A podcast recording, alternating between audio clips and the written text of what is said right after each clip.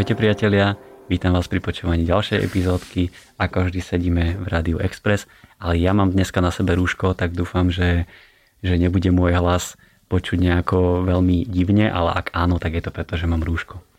Pozvanie do dnešnej epizódy prijal architekt a pedagóg Jozef Bátor, alebo ak môžem, tak trošku tak familiárne, že Dodo Bátor. Čau Dodo.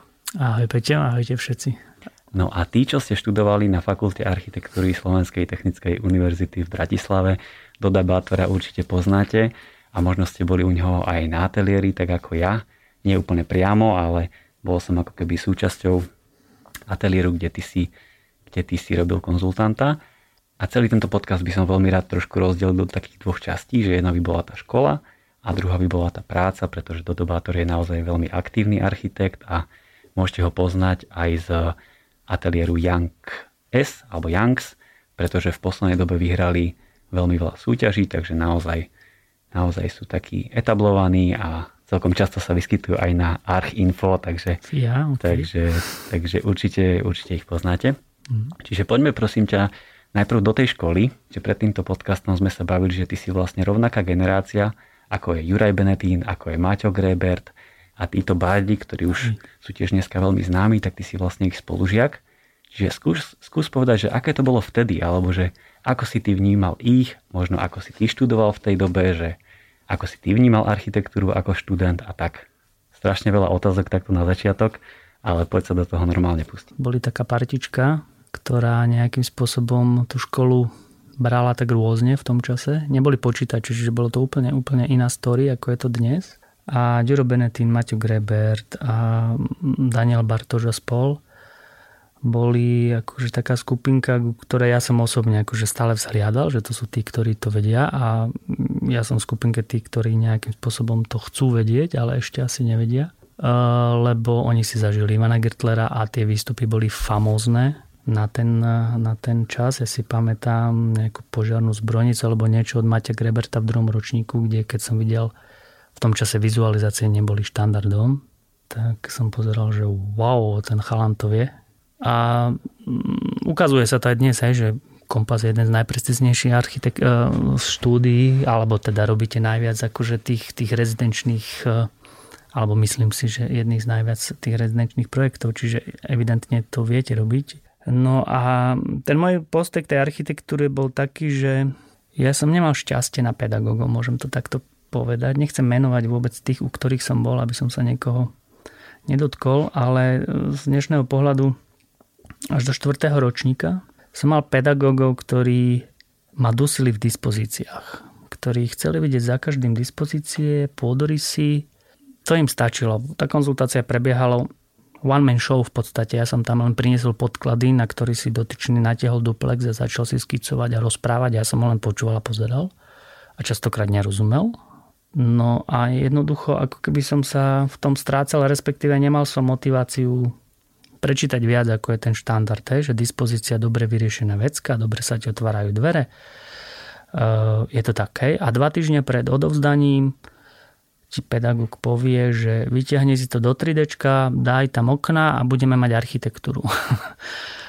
Potom tie domy tak vyzerali, hej, že to je taký paradox, že ja to teraz akože sa snažím robiť inak, ako som to ja zažil u tých svojich študentov a častokrát ako keby je to teraz také zvláštne, že častokrát si povedané, že Dodo, že prečo si taký na tých študentov, že pozri sa na svoj druhácky projekt a čo by si si bol povedal.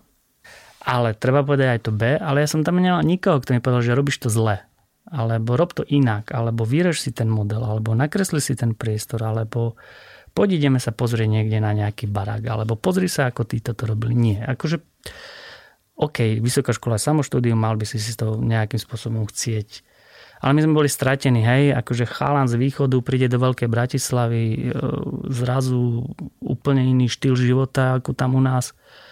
Takže preto som nemal to šťastie, hej. To šťastie beriem, že, že niekto na teba dupe, alebo niekto chce z teba vyťahnuť to, čo možno akože ty strašne chceš, ale sa v tom topíš, hej, že, že to, som, to som ja tom som sa aj strácal a, a títo chalani, o ktorých som sa bavil na začiatku, že títo to tak robili a možno to robili vďaka imenu a možno to vedeli, hej, možno boli oveľa šikovnejší a to je úplne v pohode.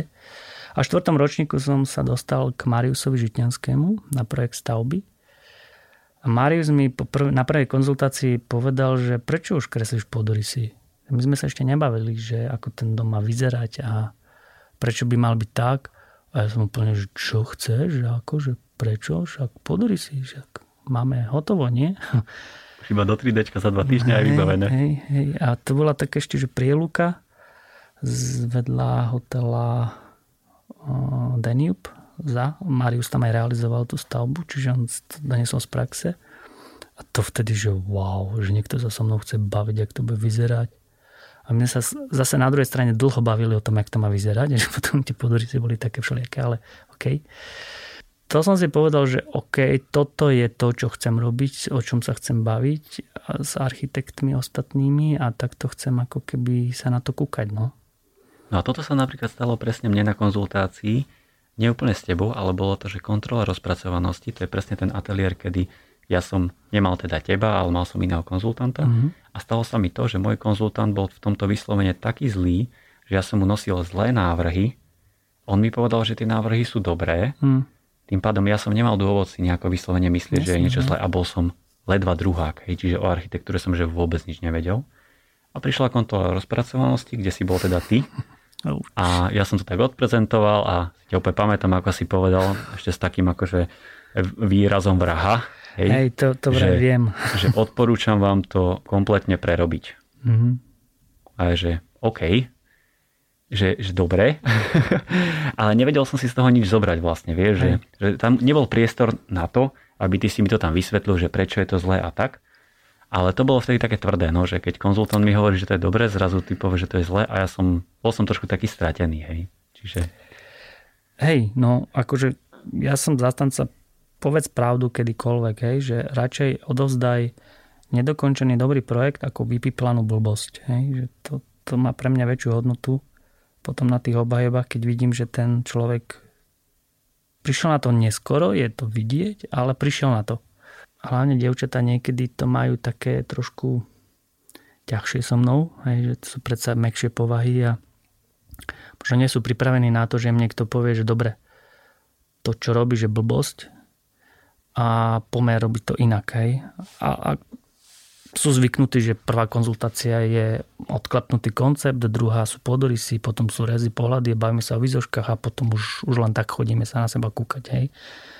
Akokoľvek, možno je to niekedy až krúte, priznávam, áno, tak e, ten feedback, ktorý dostávam potom v tých vyšších ročníkoch, lebo ja dosť zastrešujem okrem vertikálneho ateliéru, akože tie počiatočné ateliéry alebo tie, tie základné, základy architektonické navrhovania, kde sa robia tie, tie úvodné veci.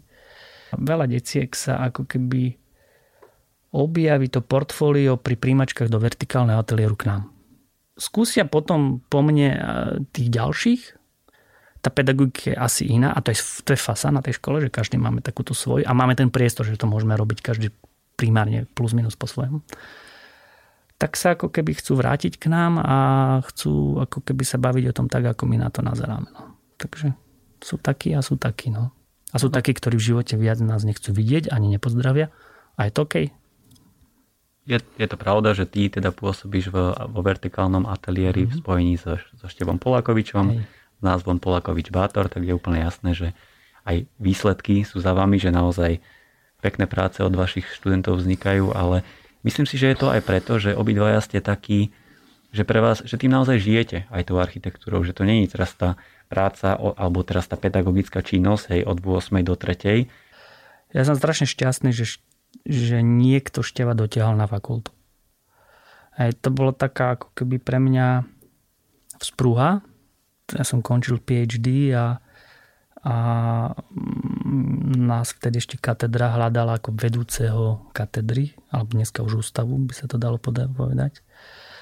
A ako myslím, že prvá, prvý ústav na fakulte nám bol dosadený architekt zvonku, hej, že, že, že neprišiel z náš z kolektívu nejaký docent, ktorý to prevzal, ale že prišiel niekto zvonku, hej, a Polakovič a Good Good a tak e, zrazu nejakým spôsobom všetci začali byť v strehu, že čo sa bude diať. Ale Števo tým svojim prístupom akože tomu dával také ako keby trošku voľnejšie tempo, hej, akože asi so Števom veľa ľudí nechcelo byť v komisii, lebo on má taký expresívnejší slovník a, tiež vie povedať, keď je blbosť blbosť aj, a ešte možno viac expresívnejšie ako ja. Tak nejakým spôsobom sme sa tak k sebe priklúčkovali, že nám to sedí a začali sme v nejakom čase si dávať aj spoločné zadania každý konzultoval sám aj svojich, ale začali sme, začali sme byť v komisiách spolu, kde to bolo úplne parádne. Potom sme prišli na to, že v zásade e, skúsime to urobiť tak, že budeme e, robiť také polofakultné komisie, že napríklad dvaja budeme my z fakulty a prizveme si ďalších dvoch zvonku, čo bolo podľa mňa veľký impuls pre študákov, že zrazu ja viem, príde Lukáš Kordíga, wow, teraz mám pred ním obhajovať niečo, rozprávať. Hej, je to super pre tie decka. Okrem toho, že je to za tým stres, hej, strašný, to si viem predstaviť zase na druhej strane. Akým spôsobom napríklad robíte zadania? Že máte napríklad jednu tému pre celý mm-hmm. váš vertikálny ateliér, alebo máte viacej tém? Všeobecne koncept vertikálnych ateliérov je skvelý to, že, že nenúti len študentov, ale nutí aj pedagógov robiť veci. Tá príprava na ten semester je častokrát rok, dva predtým, hej, že a my sme si povedali základnú vec, že my chceme robiť aktuálne zadania. A ja, ja som mal veľmi dobrý kontakt na, na bývalého hlavného architekta Prievidze, ktorý ma nakontaktoval na Hornonitrienské bane. Jedno, druhé, tretie stretnutie prišlo zadanie, ktoré je famozne veľké, ale je aktuálne a je super.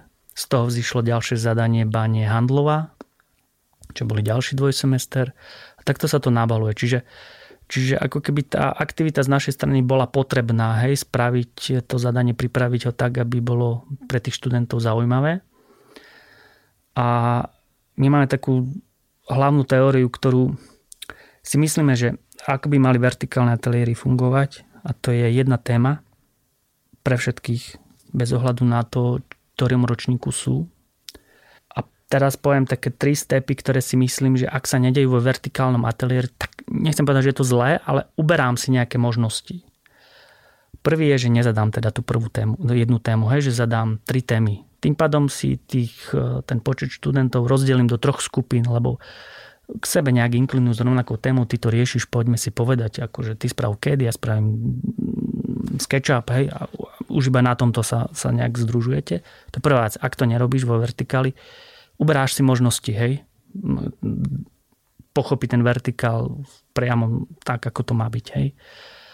Druhá vec je, ak e, nekonzultujete spolu ako pedagógovia. My sme Polakovič Bátor, máme, ja neviem, 12-14 študentov, 7 máš Števo, 7 mám ja. Stretneme sa na kontrole, stretneme sa na kontrole rozpracovanosti v strede semestra, stretneme sa na, na finálnej a to je všetko, že ak to nerobíš ako spolu, ako tandem, ako konzultácie dvakrát do týždňa spoločné, uberáš si strašne veľa ako z toho vertikálu. Môj názor. Nemusí byť pravdivý. Môj názor. A tretia vec. Ak konzultuješ s, so študentom, tak konzultuješ sám s ním. To znamená, že máš študenta a pedagóga. A ostatní, to je jedno, kde sú, čo robia. Hej to je tretí step, ktorý myslím si, že by nemal byť, nemal nastať a mali by sa konzultovať tak, že jeden konzultuje a ostatní sú účastní diskusie. Jasné, tá diskusia na fakulte nie je úplne šťavnatá, máme taký ako problém rozprávať sa na fakulte z pozície študent, pedagóg, ani nie pedagóg, študent, častokrát sú to monológy. Čiže atraktívna téma ad 1, konzultácie, konzultácie spolu bez ohľadu na to, či je to online alebo je to fyzicky, hej. Tak to robíme a myslím si, že to má zmysel, no. Ešte by som sa trošičku vrátil konkrétne k tým baniam cígel. Uh-huh. Práve, že keď som videl napríklad tie výstupy, tým, že to je fakt obrovské zadanie, uh-huh. tak mal som pocit, alebo to nebol len pocit, ale tam bolo úplne jasné a evidentné, že tam bolo urobené strašne veľké množstvo roboty. A teraz moja otázka znie, že či, či nemáš trošku pocit, že sú tí študenti možno preťažení, lebo oni nerobia napríklad len iba ten vertikálny ateliér, uh-huh. kde je treba fakt makať, ale ešte majú aj iné predmety a že či, ne, či nie sú preťažení tí, tí vysokoškolskí študenti, ktorí, lebo vysokoškolský študent by podľa mňa nemal ako keby nemal by ako keby študovať a pracovať a venovať tej škole proste celý, celý, celý deň. lebo by, potrebo, by, by mal podľa mňa nasávať ešte tie inputy z úplne iných odborov, iných disciplín, ako je konkrétne architektúra, aby ho to rozvíjalo ako človeka na tej vysokej škole a nie, aby proste celý deň riešil len tú architektúru. Vieš, čo myslím? Hej, hej, hej. No, konkrétne ten Cigel a Deto Handlová sú ťažké zadania, hej. Uh-huh. A my sme si povedali, že OK, máme nejakých 12-14 študentov, ja už si nepamätám, v ktorom semestri bolo koľko. A je to ťažká téma vôbec ako keby pochopiť ten priestor. My sme, máme takú teóriu, že prvé týždne ateliérové častokrát urobíme si workshop na úplne inú tému, ako bude celý semester. A to z jedného jediného dôvodu, že sme sa spoznali s tými študentmi. Hej. Raz sme robili na meste Prievidze, teraz sme robili na meste v Revúcej. Je to fasa, lebo však um, aj sa večer občerstvíme, aj si pokecáme, aj sa zblížime a je to zrazu taká ako keby dôvera, že um, my dvaja so Števom nie sme len ako tí, ktorí ich budú hm, hustiť, ale sme spoluautormi tých výstupov. Hej. Keď dostane Ečko, tak aj ja som dostal Ečko. Hej, a keď to nezvládne on, aj, a vlastne ani ja som to nezvládol. Hej. Čiže je to také možno osobnejší hm, postoj k tomu. A tým, že je to veľké zadanie a napríklad mm, mm, ateliér Fejo Hanáček robia jednu tému a robia dvojice, tuším, e, variantné riešenie na tú istú tému, na tú istú sajtu. My sme si povedali, že nie, že my to urobíme inak a to je fajn, že oni to robia tak a my to robíme tak, lebo mm, máš, máš možnosť voľby potom ako študent.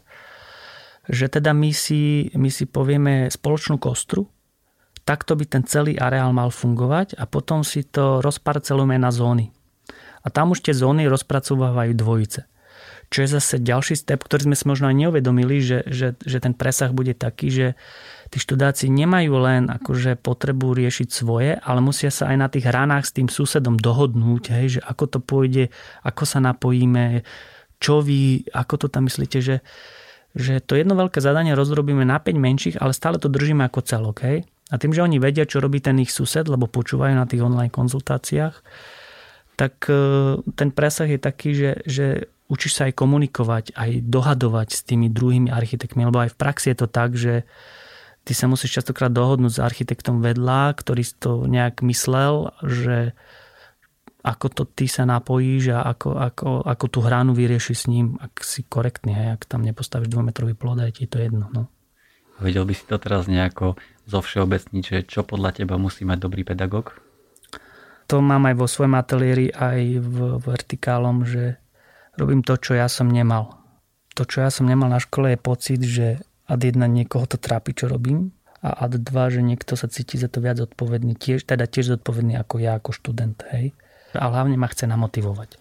Myslím si, že števo motivuje už iba tým, keď sa s ním začneš rozprávať. Ja som ešte taký v zásade holobriadok. Nemám ten akože status taký, že viem namotivovať ľudí už iba svojou prítomnosťou, ale tým, ako sa s tými o tom bavíme, že si s nimi vieme aj sadnúť na pivo, aj si vieme ako keby porozprávať. Stále to skončí o architektúre, bez ohľadu na to, či si v škole, alebo mimo, alebo na workshope, alebo čo, furt skončíme o architektúre.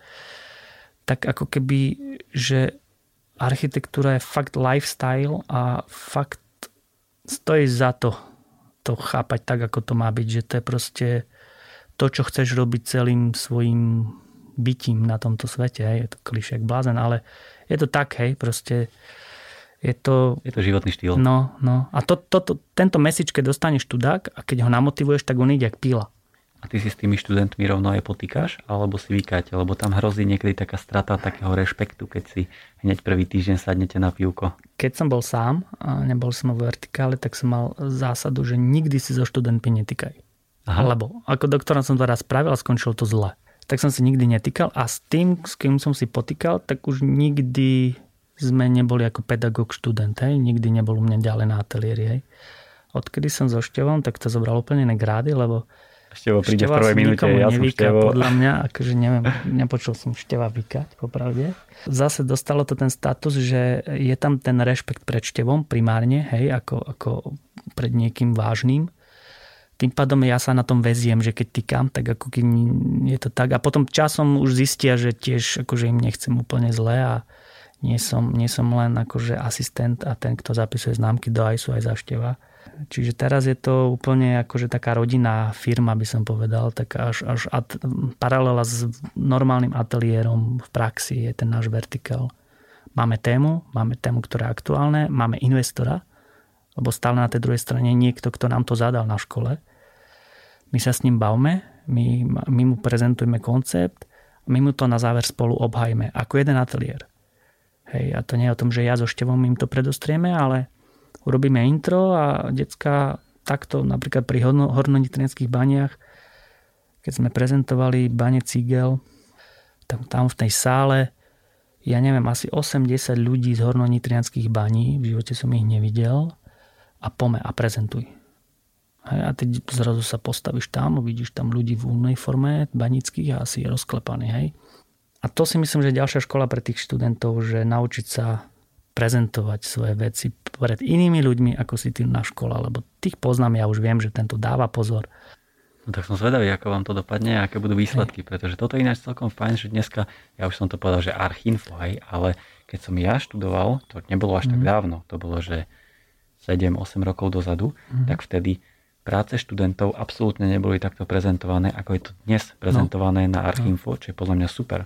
Perfect, že tých študentov, že on už keď aj vie, že sa tam dostane, tak aj, aj toho podľa mňa ťahá k tomu, aby tá, ten výstup bol krajší, Jasné. lepší, lebo to zrazu uvidia všetci architekti na Slovensku. A... Jasné. Ale je to, je to, je to, je to perfektné, hej, akože ukázať svoju robotu, takže no? to by nemali byť šuflíkové projekty, hej, že obhájim, dám si to do šuflíka koniec, akože dobre, decka si to vedia spromovať cez Instač, cez svoje kanály, hej, ale akože Archinfo je podľa mňa jedna z platformiem, je x ďalších dobrých, ale ktorá nejak sleduje tú scénu hej, a, a ukazuje tých ľudí a tí ľudia zase dostanú, dajú nejaký message ďalším, ktorých môžu byť pre nich zaujímaví. Hej, čiže to je akože ruka v ruke. To je super. To je fasa. Dobre, tak sme sa tak pekne zahriali v tomto rozhovore a poďme sa teda presunúť aj do tej druhej oblasti, ktorou je teda práca a aktívne navrhovanie architektúry a architektonických projektov. Uh-huh. Ja o tebe teda viem, že si pracoval u, u Mariusa Žitňanského, potom u Pavla Pokorného, dokonca aj v Sadovský architekt.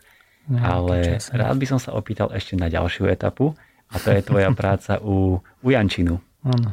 Takže skúsa do tohto pustiť, že ako architekt, ktorý túži byť koncepčný architekt, aj keď vlastne si na tej škole, tak naozaj riešite tie idei, koncepty a, a toto a túto stránku architektúry. Tak ako si sa ty dostal a prečo k Jančinovi? Z jedného úplne prostého dôvodu, že vedel som, že mi chýbala mi ako keby tá taký ten dotyk s reálnou architektúrou, s niekým, kto to fakt stavia a bez ohľadu na to, ako Jančina architekti stavajú veľké domy. Nechcem hodnotiť kvalitu tej architektúry, ale v podstate sú to domy, ktoré nie sú jednoduché. Hej? A to zo žiadneho pohľadu, od dispozičného cez, cez technologického, cez koordinačné profesie, akože sú to zložité baráky. A to je to, prečo som tam ja chcel ísť, akože nahliadnúť k tomu, že Juraj Jančina, akože kto ho pozná, nepozná, je to, je to človek, ktorý uh, je to biznismen, viac ako architekt, si myslím. Aj z toho svojho pôsobenia 5 či 6 rokov, ja som sa tam krútil, čiže dosť. A ten pohľad na tú architektúru, tak tú biznisu, takú, že sadnem si na tú opačnú stranu, na tú investorskú a pozriem sa, OK, ale ja to potrebujem postaviť. A že mňa zaujíma, koľko to bude stať. A mňa zaujíma, ako to proste funguje a tam som sa naučil, nikdy tak nechcem robiť, hej, ale že tam sa to tak často robí, že, že prvá vec, ktorú, ktorá sa spraví pri tom zadaní je, že sa otvorí Excel a napočítajú sa tabulky hovorím, že nechcem to tak robiť, ale možno v tom druhom, treťom kroku je to dôležité. Si fakt ten Excel otvoriť a fakt si to narátať, urobiť si tam hardkosty, urobiť si tam softcosty, urobiť si tam všetky tie nápočty také, že viem, čo chcem postaviť a čo si môžem dovoliť, lebo ináč proste ten budžetovo to nevíde, hej. A toto, toto bola škola pre mňa strašne dôležitá, z ktorej teraz ťažím a nekreslím domy, ktoré sú nerealizovateľné. Si myslíme, nekreslíme to je podľa mňa strašne dôležité si to tak nejakým spôsobom sa, sa podučiť pod niekým, kto to fakt ako vie. A druhá vec veľmi dôležité, že pán Jančina vie adaptovať tie svoje domy na to, ktoré obdobie, hej, že akokoľvek to teraz bude znieť zvláštne, ale jeho domy fungujú, hej. Možno staticky niektoré nie, ale to by som nedával úplne zjemu za vinu, ale teraz v tomto období je strašne dôležitá flexibilita dispozície a my sme sa smiali u neho, keď sme e, tam chalani robili, že on častokrát nás tlačil, že, že navrhni ponorku a vzducholod zároveň, hej, že urob tú dispozíciu tak, že teraz je to adminka a pár priečok poprehadzuje, že sú to byty. A funguje to. Na metráže, na všetko, na jadra, na požiare, na všetko. A že to je, to je zase ďalšia veľmi zl- dobrá škola, keď ten investor vie, OK, tak idem adminkou, nebude dopyt, refreshnem to, spravím nejakú zmenu pred dokončením stavby nabitý, presadím si to, ale tá, ten dom nemusím zbúrať a postaviť nový. Viem ho, viem ho zmeniť. A, a fakt on má v šuflíkoch tam naštudované strašne veľa tieto veci. Strašne veľa vecí, ktoré ako keby sú možno niekedy na knihu, že čo tam je naštudované. Čo bola tvoja náplň práce? Hej, no, ja som hovorím, že si tam s pozíciou, teda s, s vidinou toho, že, že budem v procese tej, toho tvrdého kresličského realizačného projektu, ale nejak zistil, že ten koncept architekt mám viac, mi viac sedí a že som asi v tom lepší ako v tom realizačnom. Tak e, skončil som ako hlavný koncept architekt a mal som na starosti všetky súťaže a a vlastne koncepty tie úvodné fázy. No. Čiže v konečnom dôsledku som sa ti až tak vlastne nedostalo to, do čoho si s tým išiel. Hej, ale e, akože okusil som to, nemôžem povedať, že nie, hej, ale on, on vie dobre manažovať tých ľudí, hej. On, on má ten cit, akože byť, prečítať, že v čom si dobrý, v čom nie. No môžeme sa vlastne z tejto skúsenosti pekne presunúť práve mm-hmm. do tvojho aktuálneho ateliéru Youngs. Tak skús nám predstaviť aktuálny ateliér, ktorému venuješ to gro energie popri škole, že o čom je váš ateliér, aký máte prístup k architektúre, koľko vás je a tak. Youngs je taká ako keby skupinka mladých. Aktuálne sme, sme štyria architekti, traja skončení a potom naša milá Lu, malá, štvrtačka, zlatá. A preto som aj na škole jeden z tých dôvodov je, že, že pracovať s mladými ľuďmi ma strašne baví. Hej? A ten môj Youngs akože je založený na tom, že máme, máme nejakých senior architektov, máme tam mladých skončených architektov, ale stále tam nejaký minimálne jeden študent. Hej. A máme nejakú súťaž, prizveme si ďalších študákov alebo architektov a urobíme súťaž a uvidíme, či vyjde, nevyjde a keď nie, tak nič a keď vyjde, tak fasa. Takže je to taká ako keby, by som povedal, flexibilná zložka stálych a, a externých študentov alebo architektov a strašne rádi sa fúzujeme s ľuďmi, ktorí, ktorí chcú u nás robiť. A vďaka Bohu klopem na drevo, že, že čím ďalej sa nám darí v tých súťažiach, tak prichádzajú už ako keby dopity, že by som rád s vami niečo skúsil alebo čo a, a keď je priestor a my tých súťaží akože dávame vonku dosť, tak stále je nejaký priestor niekoho prizvať.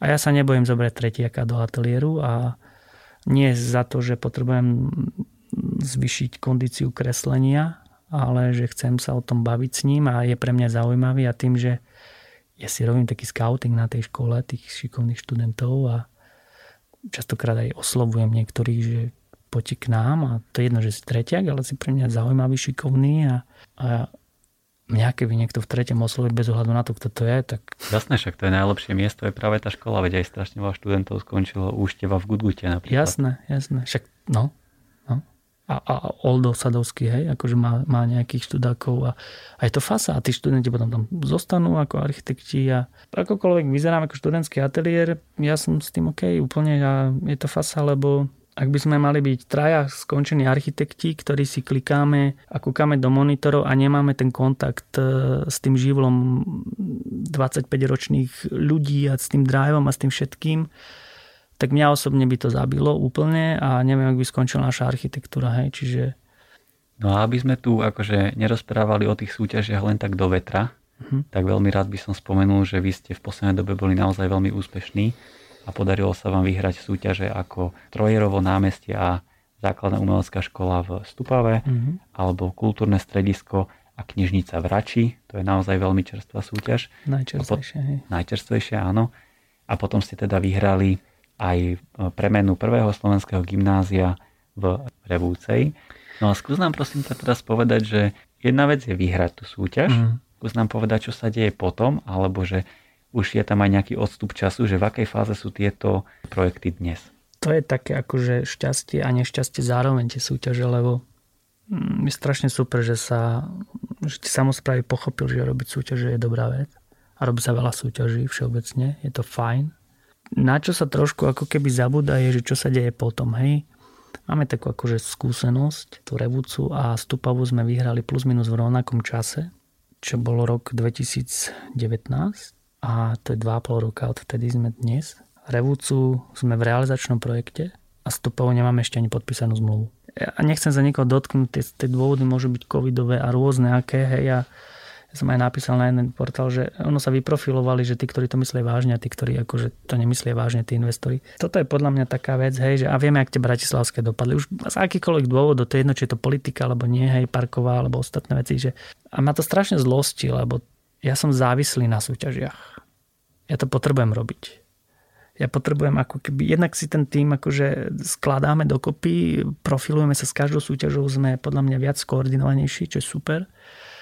Ale proste potrebuješ, a to nie je o tom, že vyhrám, nevyhrám, ale chcem si to skúsiť, lebo tie zadania ti neprídu len tak z praxe, že niekto, že, že urob základnú umeleckú školu. My sme takí hlúpi v tom, že myslím si, že už sa tak akože cyklíme v tých súťažiach častokrát tie isté mená, že fakt mastíme, mastíme tie súťaže a odozdávame a raz ten vyhrá, raz ten vyhrá mne je ľúto potom, keď perfektný návrh a zrazu zistí, že ono sa to nebude robiť z nejakých dôvodov. Ale na čo je to potom dobre?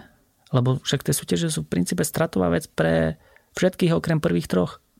Aj tí prví traje častokrát možno, dobre, OK, malé ateliéry majú z toho zisky, ale väčšie ateliéry z toho v zásade akože dostaneš sa na nulu asi rád, hej.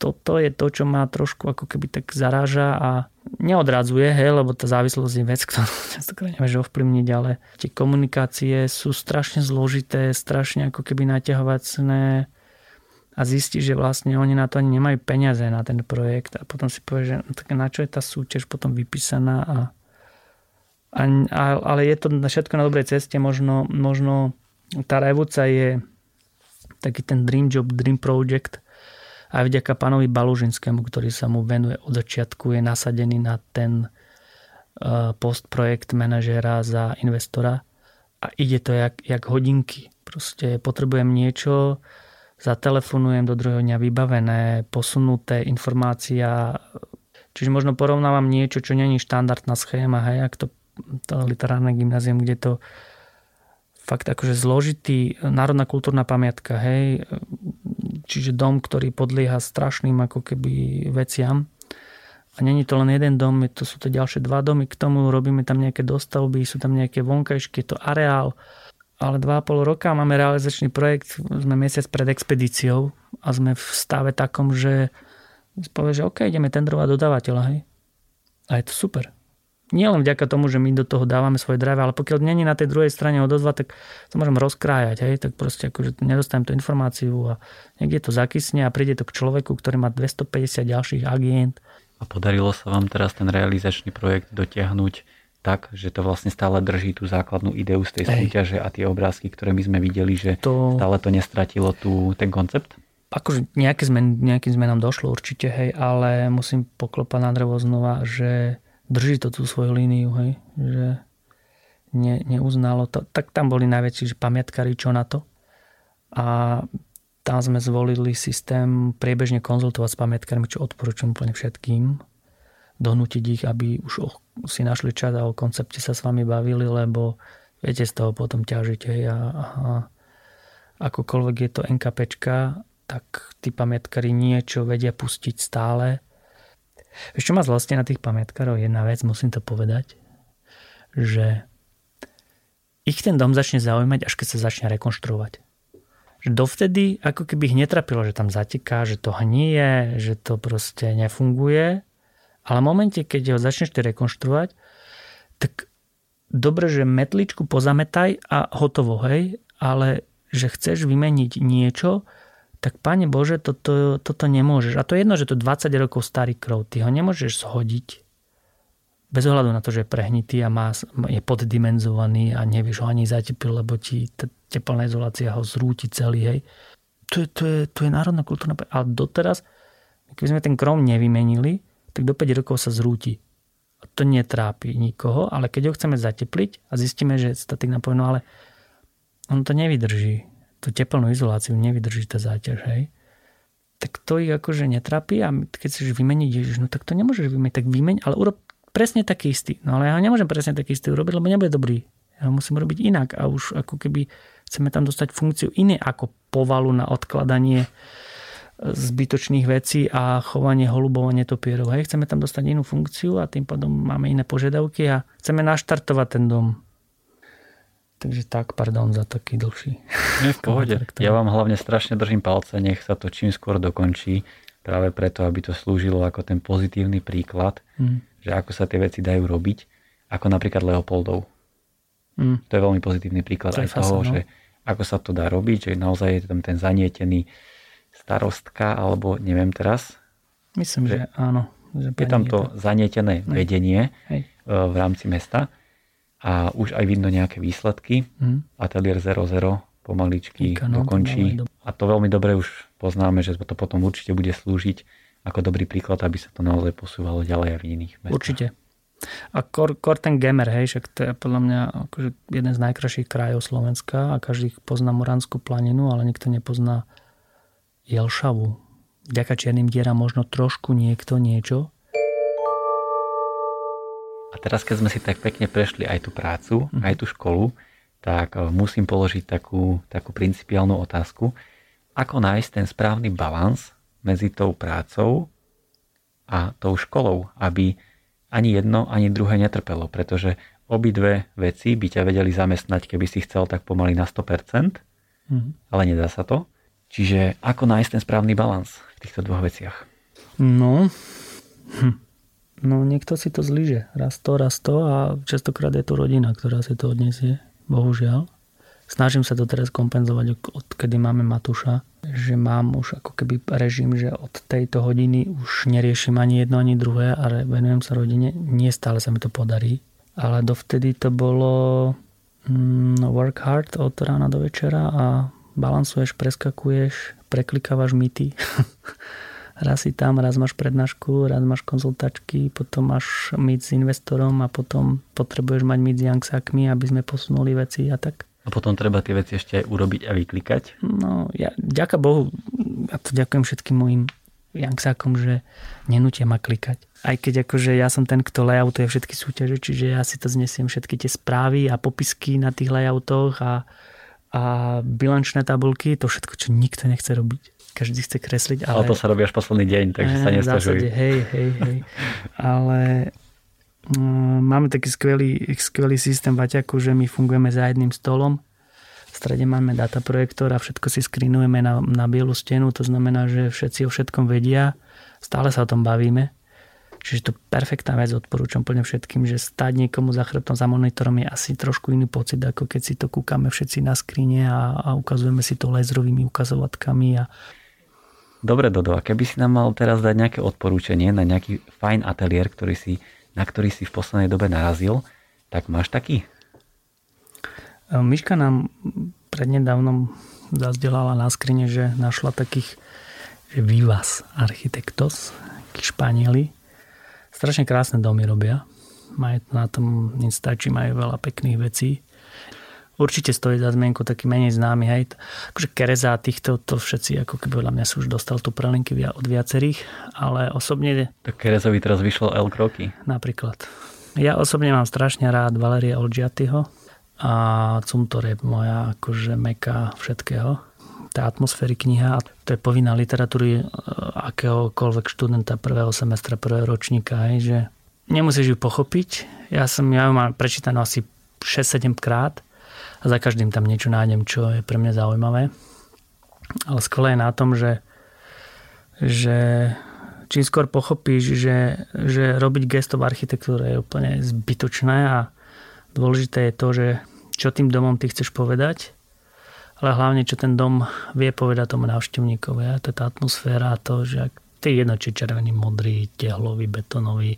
Pokiaľ to má zmysel, prečo je taký a to vnútro ako keby odzrkadluje to, čo ty ako architekt tvorca si chcel povedať, tak, tak to má význam. No. Takže Cuntora všetky jeho veci, hej, akože vals, raz keď tam pôjdem sa utopiť v tej hmle, tej vodnej pary v tom čiernom interiéri, tak to bude super. Prednášam o tom.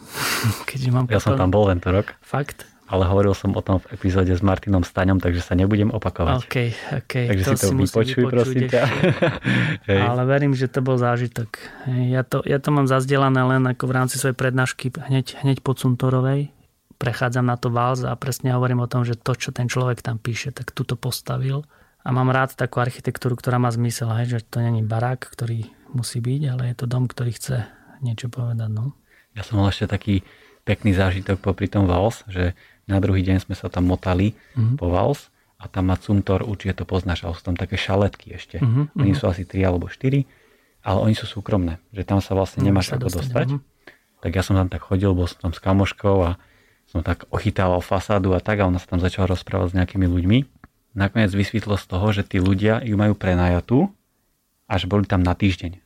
No a ona povedala, že no, že to je, to je kamoš, to je architekt a tak a že aha, že a nechcete ísť dnu? A my, že jasné. Tak sme išli dnu, ukázali nám celú tú šaletku mm-hmm. a keďže tam je taký, že to si vieš kúpiť asi za 3000 eur na týždeň, nám povedali, že to, toto stojí, no. tak to nemá šancu proste, hej ty. Ale bolo skvelé vidieť práve ten cumtorovskú šaletku znútra alebo zvonka.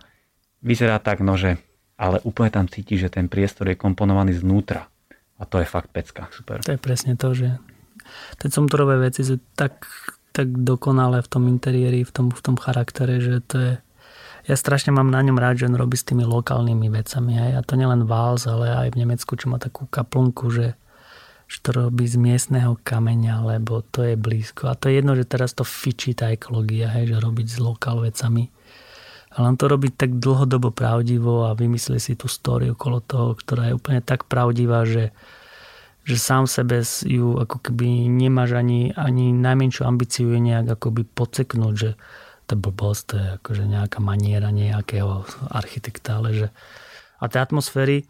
Drobné odporúčanie pre tých z vás, ktorí by sa rozhodli čítať túto malú knižočku. Hmm. Ona naozaj malá, to má možno 50-60 strán, formát A5, že to je proste fakt, že za dva večery to máte. Hmm. Tak si prosím vás uvedomte, keď to budete čítať, že naozaj je to prednáška, že že tu niekto sedel a počúval túto prednášku. Je to prepis architekta, no prednášky, no. Ale ja mám rád napríklad akože aj tú slovenskú scénu. Ja mám rád domy Kuklice Smerek, hej. Podľa mňa robia pekné baráky a, a zmysluplné baráky a je to fasa, hej. Samozrejme Guťaka Oldo, Guťaka Oldo mm, Sadovský, to sú tak akože stálice architektonické ale akože takú tú mladú scénu, taj, ja mám rád mapu a ich veci. Teraz Robo Bakita začal Robo trošku Bakita robiť projekty. Je, je fajn, hej, že na tom backup eš keď bol v nejakom čase, tak tam ako keby... Čiže mm, ja sa strašne teším, ja uh, Doxu, hej, Tomáša Boroša, to sú pre mňa akože stelesnené filozofie, úplne krásne čítajúce sa. Konečne nie sú v Bratislave, ale že sú aj na východe. Presne tak, hej, čiže aby ti tu každý len nehovoril tých velikánov, takých svetových, tak akože tá slovenská scéna je podľa mňa fasa. Postupne sa to zlepšuje. Hej, hej, mladá krev ide hore, no. Super. Však veď ty k tomu, alebo aj vy so Števom a s inými pedagógmi k tomu aktívne prispievate, takže vám ďakujeme. I, tak to sa teším, ďakujem ja. A poďme sa presunúť e, k pravidelnej rubrike na záver. OK, to som si nepripravil odpovedať do To vôbec nevadí, aspoň to bude úprimné a budeme tu sedieť 10 minút v tichu. Čiže prvá otázka. Aký je tvoj najobľúbenejší neúspech? Uh, najobľúbenejší neúspech je moja, uh, moje pôsobenie na Vysokej škole výtvarných umení ako študenta kde paralelne s PhD som sa prihlásil na VŽV u Imrovi Vaškovi, keďže na, na fakulte architektúry som mal doktorantskú tému, respektíve habilitačnú, no, dizertačnú, pardon, nelinárna architektúra a generované formy, to znamená niečo digitálne. A nechcel som len to, o tom písať, lebo o tom som predvedel, tak som si povedal, že idem to skúsiť a prihlásiť sa k Imrovi Váškovi, lebo on to, on to ukazoval, že to vie a že robia tie veci. Tak som sa tam prihlásil a samozrejme to moje pôsobenie ako študenta, ktorý úplne inak premyšľal architektúra ako na tej VŠVU, ale že úplne inak, s tým egom skončeného architekta, to znamená niekto, kto má titul a si myslí, že pff, on to vie, tak e, Imro ma dal do úplnej laty hneď na začiatku čo, čo akože bolelo, ale prežil som a vďaka tomu a vďaka Bohu a vďaka tomu som ako keby sa posunul, si myslím. Tak mm, prešiel som, teda bol som prihlásený na magisterské štúdium, čo sú 4 semestre a skončil som 3,5 semestra. Čiže tesne pred diplomkou som, som to zabalil, hej, ale je to neúspech. Ale to, čo je super, je, že u Imra som zažil ten vertikálny ateliér, hej. Že tam ako keby sme zadali, e, tam to bolo to jedno zadanie a oni to majú akože skrz všetky ročníky, hej, čiže my sme mali vtedy ako veľkí piataci, šiestaci, sme mali v druháku Danicu Pištekovú, hej, napríklad, ktorá, ktorá dneska je, je, je silný človek, hej, a vtedy mal Imro asistentov Víta Haladu a Beňa Bradňanského a Martina Xantnera a hej, Vito s Beňom dneska vedú vlastné atiaky na tomto, okrem toho, že majú vlastný v praxi. Čiže to bola silná zostava a ďakujem za to, že proste niekto mi klepol po prstoch a povedal, že dobre, tak tak ty nad tým premyšľaš, tu sa nepremýšľa a kúkni sa na to inak. A takto funguje vertikálny ateliér, čo ja som z fakulty nepoznal. Takže, takže to je ten môj obľúbený neúspech. Aká je tvoja najhoršia vlastnosť? Ja mám taký organizovaný neporiadok, aj, že niekedy v ateliéri niekto začne upratovať stôl, alebo manželka doma môj stôl pracovní, tak nič neviem, kde je, hej. Ale to je asi taká všeobecná vlastnosť, čiže Čiže toto je moja akože asi zlá vlastnosť, lebo to potom vyzerá, Juraj Jančina mal taký prirovnanie, že bordel na stole, bordel v hlave. Asi mám bordel v hlave tým pádom. ale e, nehovorím, že sa v tom cítim dobre, že potrebujem mať ten bordel tam, ale ako keby viem, kde mám tie veci a ja častokrát skicujem a doma mám veľa pauzákov rôznych a tu na zemi a tam toto, lebo niečo ťa napadne, chce si to nakresliť, ale nevieš sa tomu venovať teraz, lebo musíš sa niečo menúť, tak chceš si to odložiť, ale chceš si to nakresliť, lebo to chce mať nakreslené. Takže z toho vzniká taký ten, tie nánosy takých tých vecí, ktoré potom tam nejak... A veľmi zlá vlastnosť, neviem povedať nie. Tak? No, je to, je to ťažké potom, robím všetky workshopy, lebo na všetko neviem povedať nie a a už v tých zákazkách som sa naučil trošku, alebo to už sa nedalo zvládať a už nerobím detské izby kade tade a, a kuchynské linky a tieto veci. Kúpeľne. Kúpeľne, lebo ak musíš si tým prejsť, hej, ale niekedy to Ešte musíš... altánky. Niekto si to ťa na altánok to šťastie ešte altánok robiť, no. Možno čaká. Ale to je to, že, že naučiť sa hovoriť nie, to je, to je to, na čo musím ja robiť veľmi, veľmi, veľmi. Aká je tvoja najlepšia vlastnosť? Fíha. Sa tváriš, ako keby si túto otázku v živote nepočul Počul v som, že to, len ja som premšľal, že čo ti poviem. Mne sa to viackrát potvrdilo a presvedčil som o tom svoju manželku, ktorú akože presvedčiť o veciach je trošku akože zložitejšie, je, že mám odhad na ľudí. Že ja, mne stačí akože s tým byť človekom 50 minút a ja si ho nejak akože dám v hlave do nejakej pozície a a častokrát sa mi to potvrdil, že je to tak. Hej? A manželku som presvedčil tak, že stretol som sa s ľuďmi, ktorých ono pozná. A som povedal, a tento človek je taký a taký, taký. Boli stavy, kedy som sa trafil. Podľa mňa to tak nejak mám v sebe, že to tak nejak viem prečítať. A, a využívam to, musím povedať. Možno, že zneužívam niekedy. Byt alebo dom? Máme byt.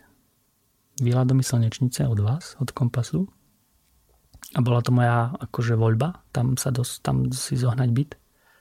V čase, keď som ešte ako keby nemal rodinu, ale vedel som, že chcem rodinu a podľa mňa to je byt na rodinné bývanie stvorený. Výla domy prvá etapa, alebo jedna z prvých etap.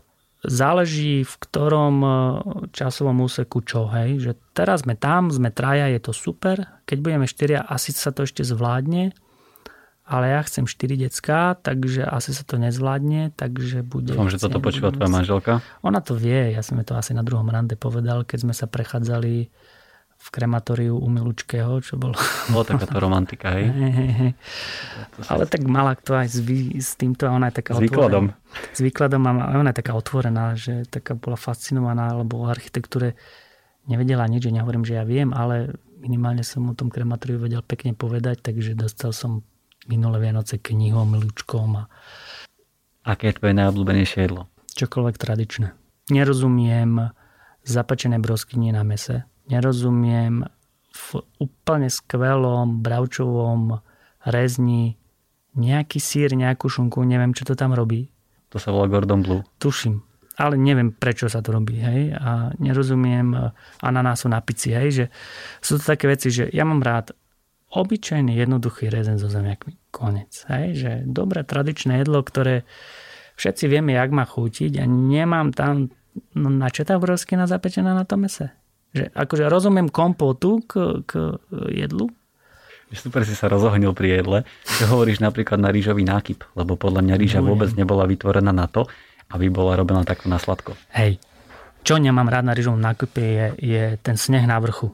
Hej, na to som sa tu raz pohádal s mojou majnou manželkou, lebo som mi poprosil, aby to tam nedala, no to tam dala.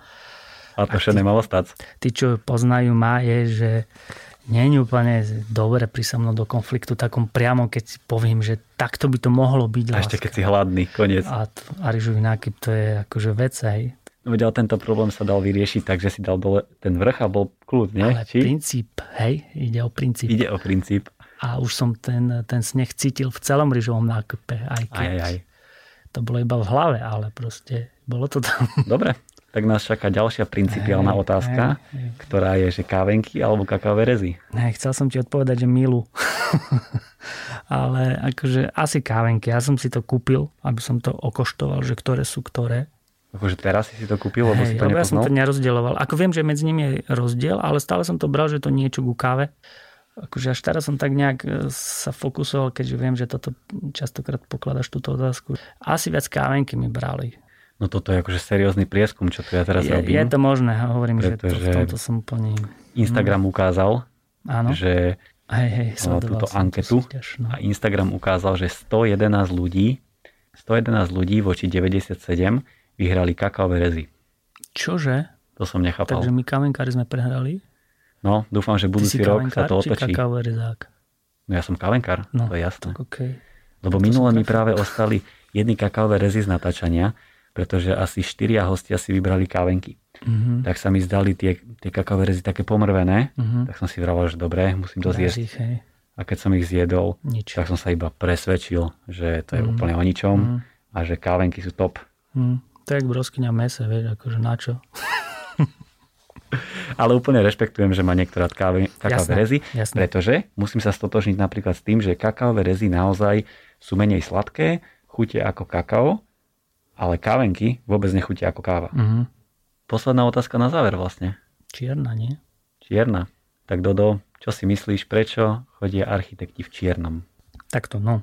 Veľmi dôležitá jedna vec, že mm, nemala by to byť poza. Som architekt, ty sú v čiernej, oblečem sa do čiernej, hej, že to je podľa mňa veľmi ľahko prečítateľné a ja to strašne mám rád, ale sú ľudia, ktorým to úplne veríš, hej, že Števa Polakoviča si vínom asi nikto nevie predstaviť, hej akože s nejakým tričkom, ale ja som ho nevidel v nejaký Miami Beach košele. Možno má niekde, na vyšné boci sa v tom premáva a pochybujem, ale sú ľudia, ktorým ja to ako keby verím a pri nich mi je to úplne OK. Ja som tmavomodrý a pasikový, hej, že, že ako, ja mám aj nejaké farebné veci, ale principiálne sa chcem držať v tej tmavomodrej, lebo je to pre mňa pohodlnejšie neriešiť ešte, ešte dáme jednu bonusovú otázku na záver, mm. ktorú som sa ťa chcel opýtať mm. predtým, ale trošku som na to zabudol. Že čo by si ty vlastne robil, keby si nebol architekt? Neviem. Ale vieš. Neviem. Ale vieš, povedz. Uh, ja neviem, bol by som hráč NFL. to je výborné. Hej, no. Prečo práve NFL? Milujem ten šport. To je úplne, že to je niečo, čo je strašne ľahko odsuditeľné, keď si to človek pozrie, že to si tí, čo sa tam váľajú po tej lopte, to ani nekopú do tej lopte, to len si hodia a potom uteká sa ňou. To najinteligentnejšia hra na svete. Je to fakt hra, ktorá, ktorá bolí, hej, proste ja nemôžem pozerať futbal, lebo tam sa jeden od druhého šuchne a ten plače, ako keby mu zavraždili celú rodinu. Proste mne z toho zlé a tí chlapci NFL, hej, že ten má otraz mozgu a teraz je taká vďaka Bohu pravidlo v NFL, že keď ten mm, rozhodca má podozrenie, že môže mať otraz mozgu, ideš na konkrétne vyšetrenie priamo tam na hracej ploche a keď ním neprejdeš, tak už nemôžeš nastúpiť do toho zápasu. Ale každý jeden ten hráč by chcel nastúpiť späť a chcel by hrať aj s otrasom mozgu, hej, že, čiže milujem ten šport a aj chcel som ho hrať, musím sa priznať.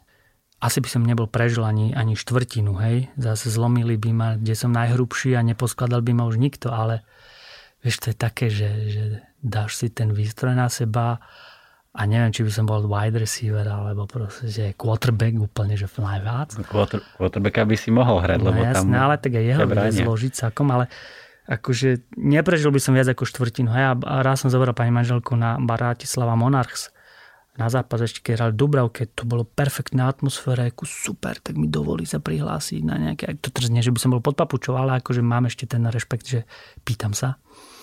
Alebo teda chcem sa dohodnúť skôr, ako pýtam sa. A po prvej štvrtine štyria na, na sideline odpadlici a ošetrovateľia. Po druhej štvrtine 8. tak som vedel, že to je úplne zlé, že to, že to, keď už takýto, takéto hory, takýto balvani to nedali, tak ja by som to určite nedal, ale už nedostanem ani tú možnosť si to dať. No. no ja si tiež prechádzam ako keby od toho prvého odsúdenia, ako si spomínal, mm. ale kamoš ma na to trošku namotivoval, takže okay. občas pozeráme nejaké zápasy a teraz sa teším na Super Bowl, Super, ktorý bude myslím, že vo februári to tak býva. 13. Takže to si akože dáme. Trošičku sa neviem zbaviť pocitu, že ten koncept tej americkej hry je, že vlastne je tam jeden super hrdina. Že to mi strašne príde také zamerikanizované trošku, že, že oni potrebujú mať toho super hrdinu hej, a to je ten quarterback. Príde mi to trošku také americké, že potrebujú mať toho hlavného hrdinu a ono aj dobre, že sa to tak hovorí, že hra Aaron Rodgers proti Tomovi Bradymu. Ja toto vôbec nemám rád, keď sa toto povie, lebo tam je ďalších 50 ľudí. to sú ikony, vieš, to je Le Corbusier a Miss van der Rohe, hej, akože to tiež ťa nezaujíma, kto bol, kto klikal alebo kreslil misovi jeho domy, hej, ale ale není to stále quarterback, bacha. Ako sú týmy, ktoré quarterbackov nemajú tých ikonických a sú to wide receivery, alebo sú to teklovia, alebo sú to iní, hej? To len ako preferuje sa, hej, že Aaron Rodgers, Tom Brady a, a títo všetci velikáni a, a Patrick Mahomes, že, že o tých všetci vieme, lebo tí sú stále, hej, tí sú na obálkach Mednu a, a, a tak ďalej, ale napríklad Giants, ten tým vyhrával zápasy vďaka akože Eh, defenzívnej line, nie kvôli quarterback. Quarterback je marný, samý interception, nič zlé. Že, že vyhral, vyhrávali zápasy obranou. Nevyhrávali zápasy útokom. Hej? A quarterback Aha. pri obrane nie je na, na, na, ano, na, na, na, na, na tom ihrisku. Takže je to v zásade tak, nemáš, ne, máš zlého quarterbacka, nevyhráš Super Bowl, hej, že proste niekto to musí hodiť alebo Jasné. podať to running backovi, nech beží. Ale není to úplne tak, že pravidlo, no ale ja, ja som veľký fanda Miami Dolphins, hej, čo asi sme traja na Slovensku, ktorí fan, fandíme Miami Dolphins. Je to Prečo? úplne... Neviem, ja, som, ja keď som začal sledovať NFL, tak som si vybral najhorší tým, ktorý tam bol, lebo mi ich bolo ľúto a boli to Miami Dolphins. Hej. Tragédia, nad tragédiou dostávali úplne o 20. Teraz sa postupne dostávajú do toho a mňa baví akože ich sledovať, ak to postupne skladajú skvelého trenéra sme dostali, teraz sme ho prepustili do prdele. Sme dostali, sme to je výborné. Dostali, no, to my robíme proste, akože na Discorde, že a my sme dostali a to. A potom si tiež tak uvedomím, že jak my, že akože nikto o tebe netuší, že ty proste sa to dostáš do pozície, že si v komunite Miami Dolphins, že čo? Máš aspoň Ináč, nejaké tričko od nich? Alebo mám, také? mám, Hej. mám. Ináč hnusné logo, hnusné tímové farby, je to azurová s oranžovou, čo strašná kombinácia farebná. A kúkaš normálne každú nedelu večer? No, Aspoň nejaký po, kúkam, akože podmas? Kúkam. No, ja, no, kúkam to, no. Pani manželka nedele večer má, má voľno v zásade. E, snaží sa to so mnou kúkať zaspí, neviem, jak je to možné. Ale je to také, že od 7 to začína na sport tu a ide to do 4 rána, hej? Akože No jasne, všetci si držíte hlavy teraz, ale akože... Proste... No počkaj, ale ty si snáď vybereš ten svoj jeden zápas, nekúkaš ich 6. No nie. to, to akože pozerať jeden zápas, keď sa hrajú 6 na za... Pánečku, akože dobre. Musíš byť v obraze. Však raz sa s tým týmom ty stretneš, tvoj tým, sa stretneme my s tým týmom, tak musíš vedieť, kto tam ako, jak ho brániť. No a čo hovoríš na posledný zápas, kedy teraz Tom Brady prehrával 3 27 či 3, koľko? 27, no. 3,20. A, no. a takmer to otočili. Pozeral som to skvelé podľa mňa jeden z najlepších zápasov, ktorý kedy, ale za posledný čas som ja videl, čiže ktokoľvek by si chcel pozrieť, tak, tak si to treba pozrieť, tento posledný divisional round, uh, Tampa Bay, Los Angeles Rams. keď máš v týme Toma Bradyho, alebo respektíve keď hráš proti tomu Bradyho, tak nikdy nevieš, kedy sa on naštartuje. Že to, že nevidie prvá štvrtina, nevidie prvý polčas, neznamená, že máš to v suchu. A to bol vlastne tento prípad, hej, že až posledným driveom sa zistilo, že vlastne to dokázali vyhrať, hej, ináč by to išlo do overtime, ináč ale som rád, že sme tento podcast ukončili absolútne netradične Hej. americkým futbalom, takže som zvedavý, že či to teda naši vlastne poslucháči vydržali až až doteraz. No to podľa že nikto nevie, takže ja, ja ani nie som taký stavaný, hej, že proste na to naša, naša z Youngsu, že to by človek povedal, že nejaký tackle by to mohol byť, ale... Hej. Ale ďakujeme ti aj za takýto coming out, čo sa týka NFL. Super, budem rád, keď sa pripojíme na Discord a budeme komunita väčšia, lebo je to fakt dobrý šport. Je to fakt taký super šport. Dobre, tak vieš čo, naozaj by som sa ti takto na záver ešte poďakoval, že si prijal moje pozvanie do tohto podcastu. Držím ti palce, aby sa vám podarilo jednak aj tú revúcu dokončiť, aby ťa to bavilo v škole a aby si našiel aj ten správny balans, o ktorom sme sa tu už rozprávali. Ja ďakujem Peťo za pozvanie a držím ti palce, nech sa ti darí, lebo myslím, že sa ti darí, takže pokračuj v tom. Super. Ďakujem aj ja. Čaute. Čaute. Ahojte.